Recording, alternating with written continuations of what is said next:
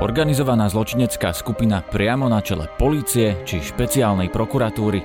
To znie ako námet na film, ale na Slovensku to bola skutočnosť. Aspoň podľa vyšetrovateľov a prokurátorov, ktorí obvinili a navrhli obžalovať bývalého policajného prezidenta Tibora Gašpara a bývalého špeciálneho prokurátora Dušana Kováčika. Tí mali mať nad sebou jasného bosa, Norberta Bedera. Dnes si podrobnejšie rozoberieme tzv. policajnú mafiu. Podľa obžaloby v prípade očistec vyberali peniaze od podnikateľov, ktorí mierne povedané nepodnikali čisto.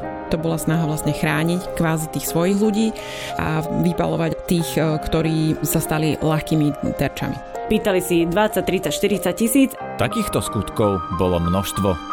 Policajti z Národnej kriminálnej agentúry sa správali ako hrubokrky mafiáni a vyhrážali sa ľuďom problémami, ak nezaplatia úplatok či niečo ako výpalné.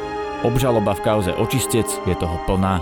Najlepšie popísaný zo skutkov policajnej mafie je pravdepodobne skutok, ktorý sa týka DPH z južného Slovenska. To, čo fungovalo oveľa lepšie a čo prinieslo policajnej mafii naozaj veľké príjmy, bol iný biznis model, krytie veľkej a výnosnej ekonomickej trestnej činnosti a rôzne službičky či výhody pre podozrivých z takýchto činov, napríklad z daňových podvodov.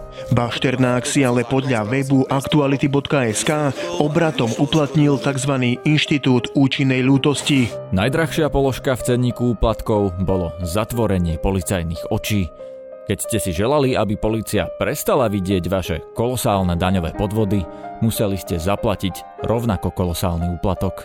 Zvyšnú hotovosť, kde 90 tisíc z predmetnej čiastky bol podiel pre Tibora Gašpara, Podcastová miniséria Mafiánsky štát vychádza každú druhú nedeľu na webe Aktuality.sk ako súčasť balíčka Aktuality navyše. Ďakujeme, že nás platíte práve vy.